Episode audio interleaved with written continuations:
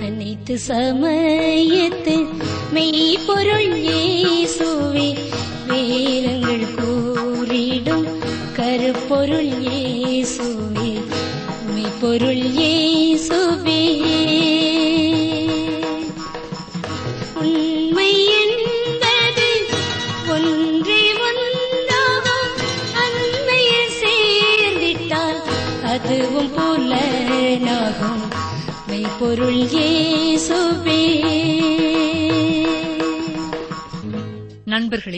உங்களுக்கு எங்கள் காலை வந்தனங்கள். இந்த நாள் உங்களுக்கு சமாதானத்தின் நாளாயிருப்பதாக. அவருடைய நாமத்தை துதிக்கும் உதடுகளின் கனியாகிய ஸ்தோத்திர பலியை அவர் மூலமாய் எப்போதும் தேவனுக்கு செலுத்தக் கடவோம்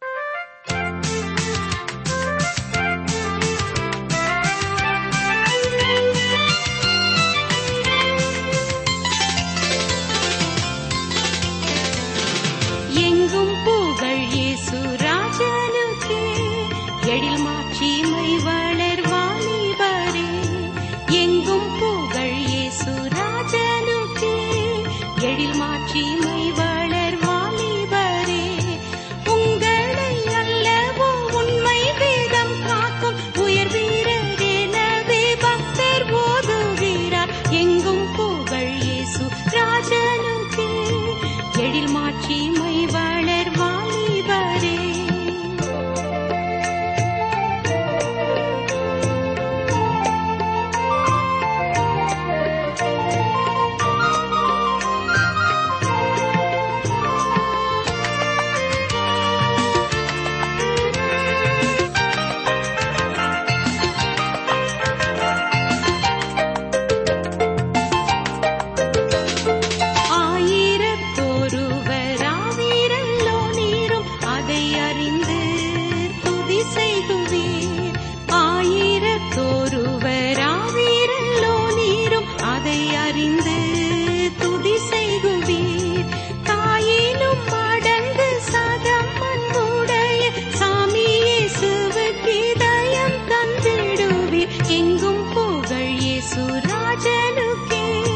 எழில் மாட்சிமை வளர்வாளி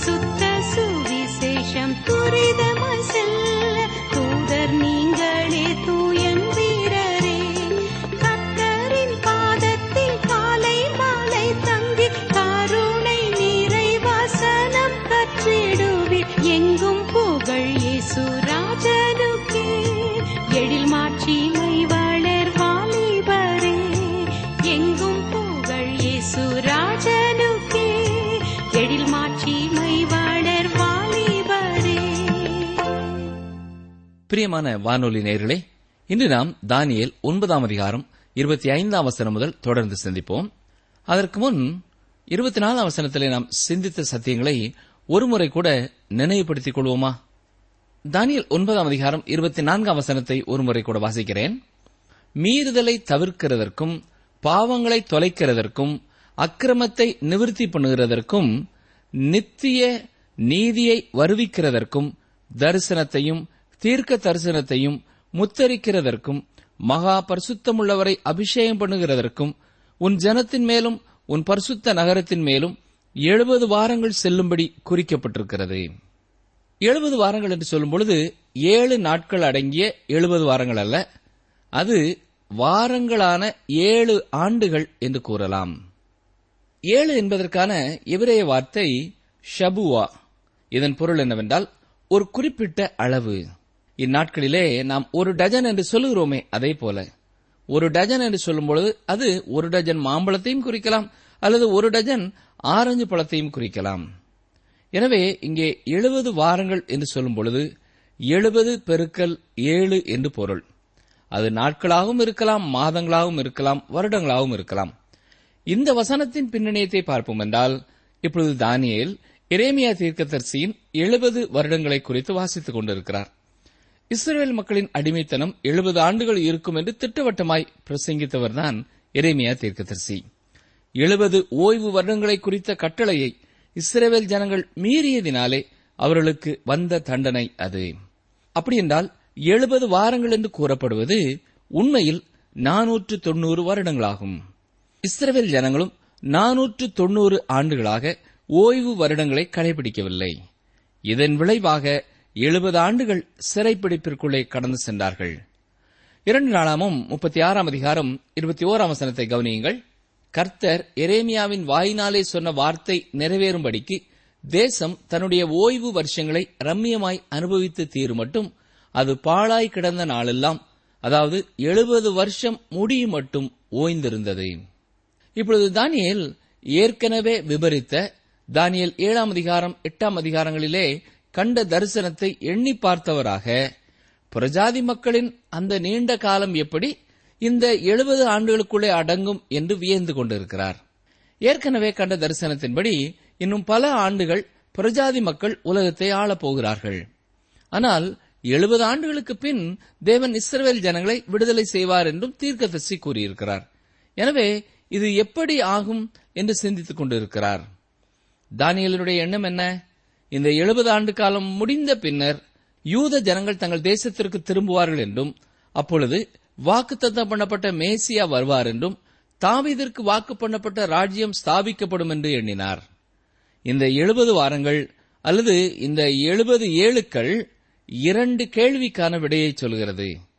இஸ்ரவேலருடைய ராஜ்யம் உடனடியாக நிறுவப்பட போகிறதில்லை. இந்த எழுபது ஏழுக்கள் கடந்து செல்ல வேண்டும். இந்த எழுபது ஏழுக்கள் அல்லது நானூற்று தொண்ணூறு ஆண்டுகள் என்பது புரஜாதியாருடைய காலகட்டத்தை கணிக்கும் பொழுது சரியானதாக தோன்றுகிறது. தொடர்ந்து வருகின்ற வசனங்களிலே வாசிக்கிறது போல இந்த எழுபது என்பது பல பகுதிகளாக பிரிக்கப்பட்டிருக்கிறது.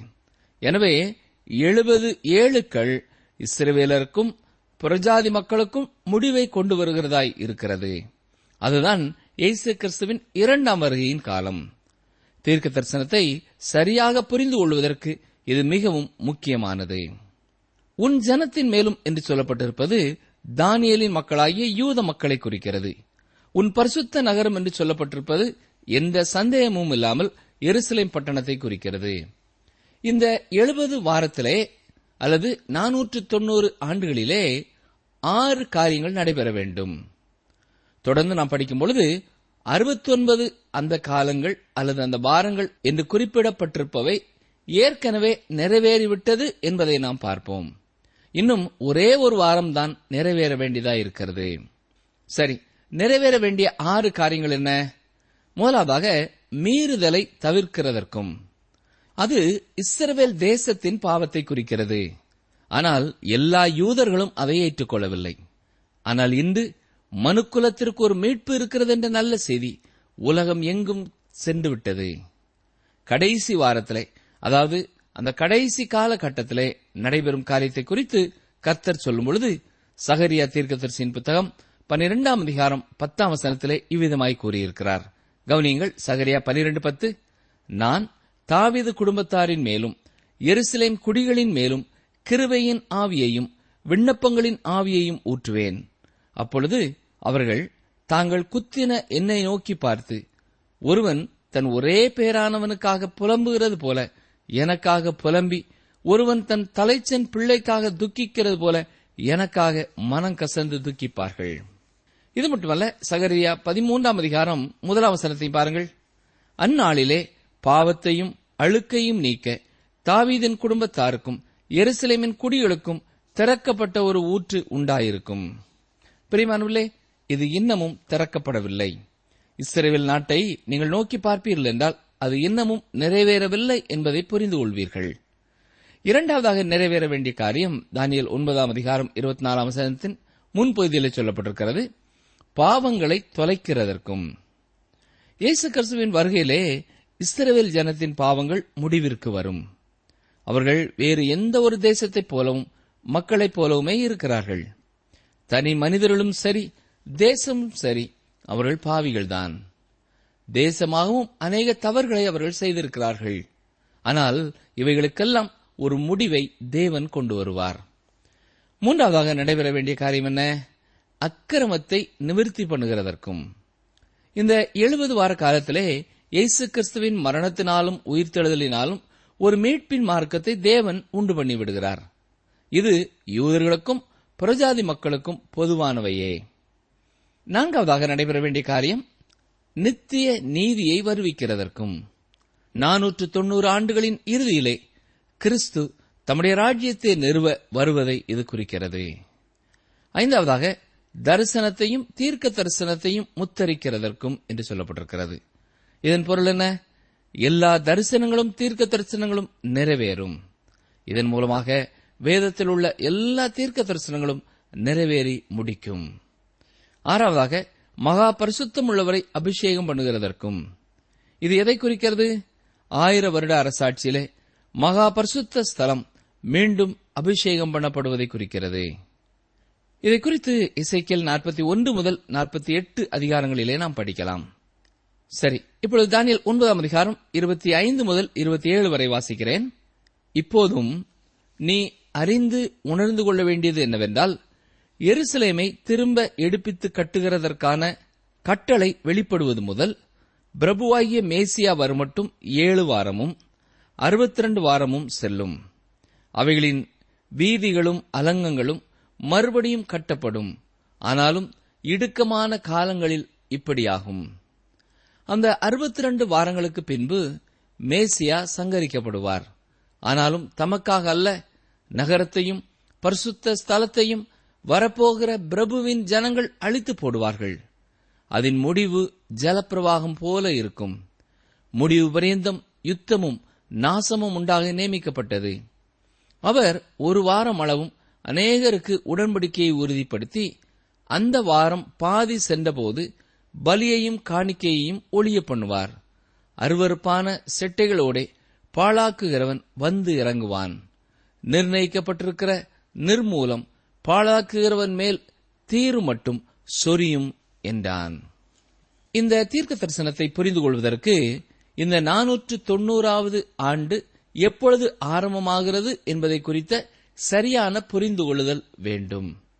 இது புரஜாதியாரின் காலகட்டத்திற்குள்ளேயும் இருப்பதனாலே மற்ற உலக சரித்திரத்தோடும் சரியாக பொருந்துகிறதாய் இருக்க வேண்டும். மட்டுமல்ல புரஜாதியாரின் ஒரு குறிப்பிட்ட காலத்திலே இந்த காலத்தின் ஆரம்பம் அமைந்திருக்க வேண்டும். இந்த ஆரம்ப காலத்தை குறித்து பலவிதமான கருத்துக்கள் இருக்கின்றன. இஸ்ரா முதலாம் அதிகாரம் முதல் நான்கு வசனங்களிலே நாம் பார்க்கிற கோரேஸ் ராஜாவின் கட்டளையிலிருந்து இது ஆரம்பமாகிறது என்று சிலர் சொல்கிறார்கள். சிலர் எஸ்ரா தீர்க்கதரிசியின் புத்தகம் ஆறாம் அதிகாரம் பனிரெண்டாம் வசனத்திலே நாம் பார்க்கிறது போல தரியு ராஜாவின் கட்டளையிலிருந்து அது ஆரம்பமாகிறது என்று சொல்லுகிறார்கள் இன்னும் சிலர் இஸ்ரா ஏழாம் அதிகாரம் பதினொன்று முதல் இருபத்தாறு வசனங்களிலே நாம் வாசிக்கிறது போல ராஜாவாகிய அர்த்த சஷ்டா கொடுத்த கட்டளையிலிருந்து அது ஆரம்பமாகிறது என்று கூறுகிறார்கள். ஆனால் தானியல் ஒன்பதாம் அதிகாரம் இருபத்தி ஒன்பதாம் வசனத்தை நாம் படிக்கும் பொழுது அர்த்த சஷ்டா தனது இருபதாவது ஆண்டிலிருந்து கொடுத்த கட்டளையிலிருந்து இந்த காலம் ஆரம்பமாகிறது என்று கூறலாம். இதை குறித்து நெகேமியா இரண்டாம் அதிகாரம் முதல் எட்டு வசனங்களிலேயும் நாம் படிக்கலாம். கிறிஸ்துவுக்கு முன் நானூற்று நாற்பத்தி ஐந்தாம் ஆண்டிலே நிசான் மாதத்திலே எருசலேம் பட்டணத்தை திரும்ப கட்டும்படியான கட்டளை கொடுக்கப்பட்டது. அதுவே இந்த நானூற்று தொன்னூறு ஆண்டின் ஆரம்ப காலமாகும்.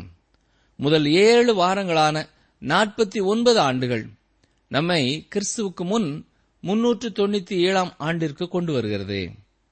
அங்கே மல்லிய தீர்க்கதரிசின் காலத்தையும் பழைய ஏற்பாடு முடிவடையும் நேரத்தையும் பார்க்கிறோம்.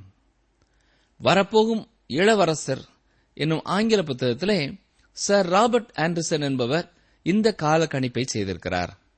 நிசான் மாதத்தின் முதல் தேதியிலிருந்து நிசான் மாதத்தின் பத்தாம் தேதி வரை அதாவது ஏப்ரல் மாதம் ஆறாம் தேதி வரை கிறிஸ்துவுக்கு பின் முப்பத்தி இரண்டாம் ஆண்டிலே ஒரு லட்சத்து எழுபத்து மூன்றாயிரத்து எண்ணூற்று எண்பது நாட்களாகிறது யூத ஜனங்களின் வருட கணக்குப்படி முன்னூற்று அறுபது நாட்களை கொண்டு வகுத்தால் நானூற்று எண்பத்தி மூன்று ஆண்டுகள் வருகின்றது. அதுதான் அறுபத்தி ஒன்பது ஏழுக்களாகும். இந்த குறிப்பிட்ட நாளிலேதான் இயேசு கிறிஸ்து எருசலேமிற்குள்ளே பவனியாக சென்றார் என்றும் முதல் முறையாக தன்னை காணிக்கையாக கொடுக்கும்படியாக கடந்து சென்றார் என்றும் வெளிப்படையாக அதிகாரப்பூர்வமாக மேசியாவாக புறப்பட்டு வந்தார் என்றும் குறிப்பிட்டிருக்கிறார். இந்த அறுபத்தி ஒன்பது வாரங்கள் அல்லது நானூற்று எண்பத்தி மூன்று ஆண்டுகளுக்கு பின்னர் ஒரு கால இடைவெளி இருக்கிறது.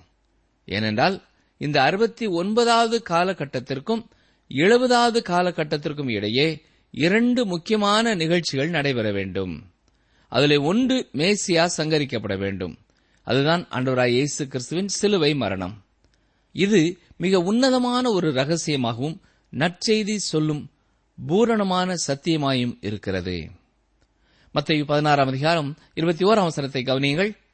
அது முதல் இயேசு தாம் எருசலேமுக்கு போய் மூப்பராலும் பிரதான ஆசாரியராலும் வேதபாரகராலும் பல பாடுகள் பட்டு கொலையுண்டு மூன்றாம் நாளில் எழுந்திருக்க வேண்டும் என்பதை தம்முடைய சீஷர்களுக்கு சொல்லத் தொடங்கினார்.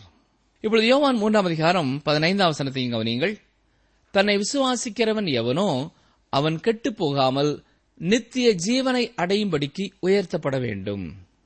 இரண்டாவது நடைபெற வேண்டிய முக்கியமான சம்பவம் எருசலேம் அழிக்கப்பட வேண்டும். இது கிறிஸ்துவுக்கு பின் எழுபதாம் ஆண்டிலே நிறைவேறியது. இதற்கு தேவன் பயன்படுத்திய மனிதன் ரோம சக்கரவர்த்தியான தீத்துராயன் ஆவான். இறுதியான வாரம் அல்லது காலகட்டம் எதிர்காலத்திலே நிறைவேறும் ஒன்றாய் இருக்கிறது இது கடந்த அறுபத்தி ஒன்பது காலங்களையும் அல்லது நானூற்று எண்பத்தி மூன்று ஆண்டுகளையும் தொடர்ந்து நடைபெறுகிறதில்லை. அறுபத்தி ஒன்பதாம் காலகட்டத்திற்கும் எழுபதாவது காலகட்டத்திற்கும் இடைப்பட்ட காலம் கிருபையின் காலம். இது தீர்க்கதரிசிகளுக்கும் தெரியாத காலகட்டமாய் இருக்கிறது. இபேசியர் மூன்றாம் அதிகாரம் முதல் பனிரெண்டு வசனங்களை வாசித்து பாருங்கள். மேலும் ஒன்று பேதரும் முதலாம் அதிகாரம் பத்து முதல் பனிரெண்டாம் வசனம் வரையும் கவனித்து பாருங்கள். எழுபதாவது வாரம் அல்லது அந்த கடைசி காலகட்டம் எதிர்காலத்தில் நிகழப்போகும் ஒன்று. அதுவே கடைசி காலம். அது இன்னமும் நிறைவேற வேண்டிய ஒன்று. வரப்போகிற பிரபு ரோம பிரஜையாயிருப்பான். தானியல் ஏழாம் அதிகாரத்திலே நாம் பார்க்கிற சின்ன கொம்பு அவன்தான். வெளிப்படுத்தின விசேஷம் பதிமூன்றாம் அதிகாரத்திலே நாம் வாசிக்கிற மிருகமும் அவன்தான்.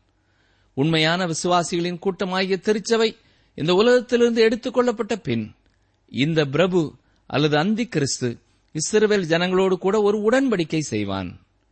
இஸ்ரவேல் ஜனங்கள் அவனை மேசியா என்று ஏற்றுக்கொள்வார்கள். ஆனால் இந்த இடைப்பட்ட காலத்திலே அவன் தனது உடன்படிக்கையை முறித்துக் கொண்டு வெளிப்படுத்தின விசேஷம் பதிமூன்றாம் அதிகாரத்திலே பார்ப்பது போல ஒரு விக்கிரகத்தை கர்த்தருடைய ஆலயத்திலே கொண்டு வந்து வைப்பான். அதுதான் பாழாக்கும் அருவறுப்பு ஆயிர வருட அரசாட்சி என்று இஸ்ரவேலர் எண்ணிக்கொண்டிருந்த காலகட்டம் மகா உபத்திரவ காலமாய் மாறும். இதைத்தான் மத்தேயு இருபத்தி நான்காம் அதிகாரம் பதினைந்து முதல் இருபத்தி ஆறு வரை இயேசு கூறியிருக்கிறார். இந்த பயங்கரமான காலத்திற்கு முடிவு உண்டாக்கும்படி ஆண்டவராய் இயேசு கிறிஸ்து மீண்டும் இந்த பூமிக்கு வருவார். இதைத்தான் மத்தேயு இருபத்தி நான்காம் அதிகாரம் இருபத்தி ஏழாம் வசனம் முதல் முப்பத்தி ஓராம் வசனம் வரை வாசிக்கிறோம். நிகழ்ச்சியை கேட்டுக்கொண்டிருக்கிற எனக்கு அருமையான சகோதரனே சகோதரியே நீங்களும் நானும் வாழ்ந்து கொண்டிருக்கும் இந்த காலம் கிருபையின் காலம். இதுவே அனுக்கிரக காலம் இதுவே ரட்சணிய நாள். நீங்கள் ஆண்டவராய் இயேசு கிறிஸ்துவை உங்கள் சொந்த ரட்சகராக பெற்றுக்கொள்ளாமல் இருப்பீர்கள் என்றால் இன்றே அதை குறித்து ஆழமாய் சிந்தனை செய்யுங்கள். தானியலிலே சொல்லப்பட்டிருக்கிற அந்த எழுபதாவது வாரம் மகா உபத்திரவ காலம் வரப்போகும் நாட்களிலே நிறைவேறும். இக்காலத்திலே வாழுகிற நாம் கர்த்தருடைய வார்த்தைக்கு நம்முடைய வாழ்க்கையிலே முக்கியத்துவம் கொடுத்து அனுதினமும் அவருடைய வார்த்தையை வாசித்து கேட்டு தியானித்து அவருடைய சித்தத்திற்கு கீழ்ப்படிந்து அவருடைய அன்பை அறிந்து கொள்ளாத எத்தனையோ பேருக்கு அதை கொடுக்க நம்மால் எதை செய்ய முடியுமோ அதை செய்ய நம்மை அர்ப்பணித்து வாழுவோம். இயேசு விசுவாசிகளை நடுவானிலே எடுத்துக்கொள்ளும் நாள். என்று என்பது நமக்கு தெரியாது. எனவே ஒவ்வொரு நிமிடமும் ஆயத்தமாக வாழ நாம் ஒரு தீர்மானம் செய்வோம். ஜெபிப்போமா? எங்களை நேசிக்கிறீங்கள் அன்பின் ஆண்டவரே. காலத்தின் முடிவுகளை குறித்து இந்த காலத்திலே வாழ்கிற நாங்களும் அறிந்து கொள்ளும்படியாக உடைய சத்திய வேதத்தை எங்களுக்கு தந்திருப்பதற்காக உமக்கு நன்றி செலுத்துகிறோம். பழைய ஏற்பாட்டிலும் புதிய ஏற்பாட்டிலும் நீர் எப்படிப்பட்டவர் என்பதை நீர் எங்களுக்கு தெளிவுபடுத்தி இருப்பதற்காக உமக்கு ஸ்தோத்திரம் ஐயா. இந்த நிகழ்ச்சிகளை கேட்டுக்கொண்டிருக்கிற ஒவ்வொருவரும் எந்த சூழ்நிலைகளிலே வாழுகிறார்கள் என்பதை நீர் அறிந்திருக்கிறீர். அதற்காக உமக்கு ஸ்தோத்திரம். நாங்கள் யார் யார்? எப்படி எப்படி வாழ வேண்டும் என்று நீர் விரும்புகிறீரோ அப்படிப்பட்ட வாழ்க்கையை பெற்றவர்களாய் ஒவ்வொரு நாளும் நாங்கள் வாழ நீர் எங்களை தொடர்ந்து வழி நடத்தும் உம்முடைய எதிர்பார்ப்பிற்கு குறைபட்டவர்களாக எங்களிலே யாராவது காணப்படுவோம் என்றால் அதை குறித்து நீர் எங்களோடு பேசும். உம்முடைய வருகைக்கு எங்களையும் ஆயத்தப்படுத்தும். எங்களிலே ஆயத்தமாய் இருக்கிறோம் என்று எண்ணுகிற ஒவ்வொருவரும் ஆயத்தப்படாதவர்களை குறித்து அக்கறை உள்ளவர்களாக நீர் விரும்புகிறபடி செயல்படுகிறவர்களாக எங்களை மாற்ற ஒப்புக் கொடுக்கிறோம். மீட்பர் இயேசு கிறிஸ்துவின் வல்லமையுள்ள நாமத்தினாலே மனத்தாழ்மையோடு வேண்டிக் கொள்கிறோம் பிதாவே. ஆமேன்.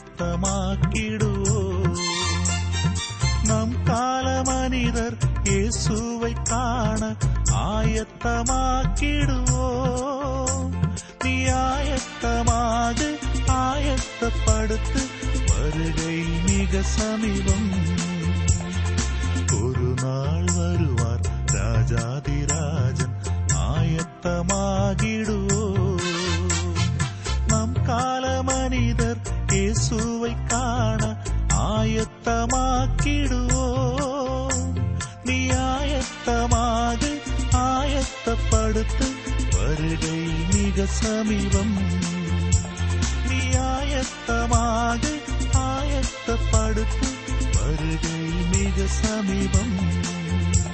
நீ ஆயத்தமாக ஆயத்தப்படுத்து வருகை மிக சமீபம். அன்பர்களே ஒவ்வொரு நிகழ்ச்சி மூலமும் தேவன் உங்களோடு பேசுகிற காரியங்களை எங்களுக்கு உடனே எழுதி அனுப்புங்கள்.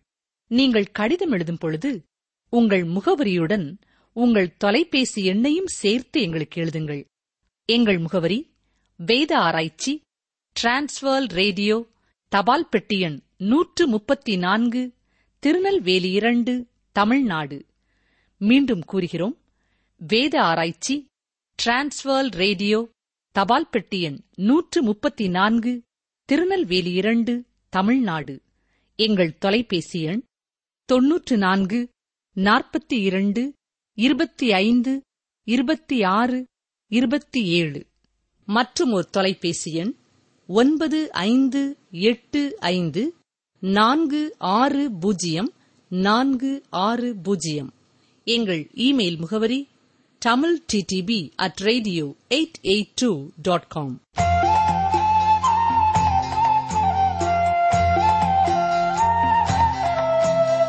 நீங்கள் தொடர்பு கொள்ள வேண்டிய எமது முகவரி வேத ஆராய்ச்சி டி டபிள்யூஆர் தபால் பெட்டி எண் நூற்று முப்பத்தி நான்கு திருநெல்வேலி இரண்டு தமிழ்நாடு.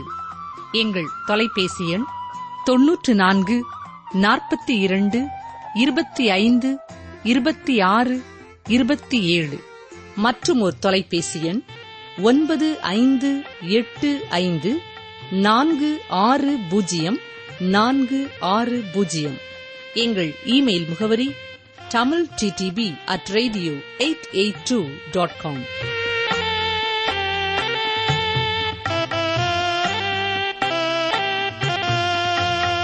உன்னை பெரிதும் பலத்ததுமான ஜாதியாக்குவேன். எண்ணாகமம் பதினான்கு பனிரண்டு. உன்னை பெரிதும் பலத்ததுமான ஜாதியாக்குவேன். எண்ணாகமம் பதினான்கு பனிரண்டு.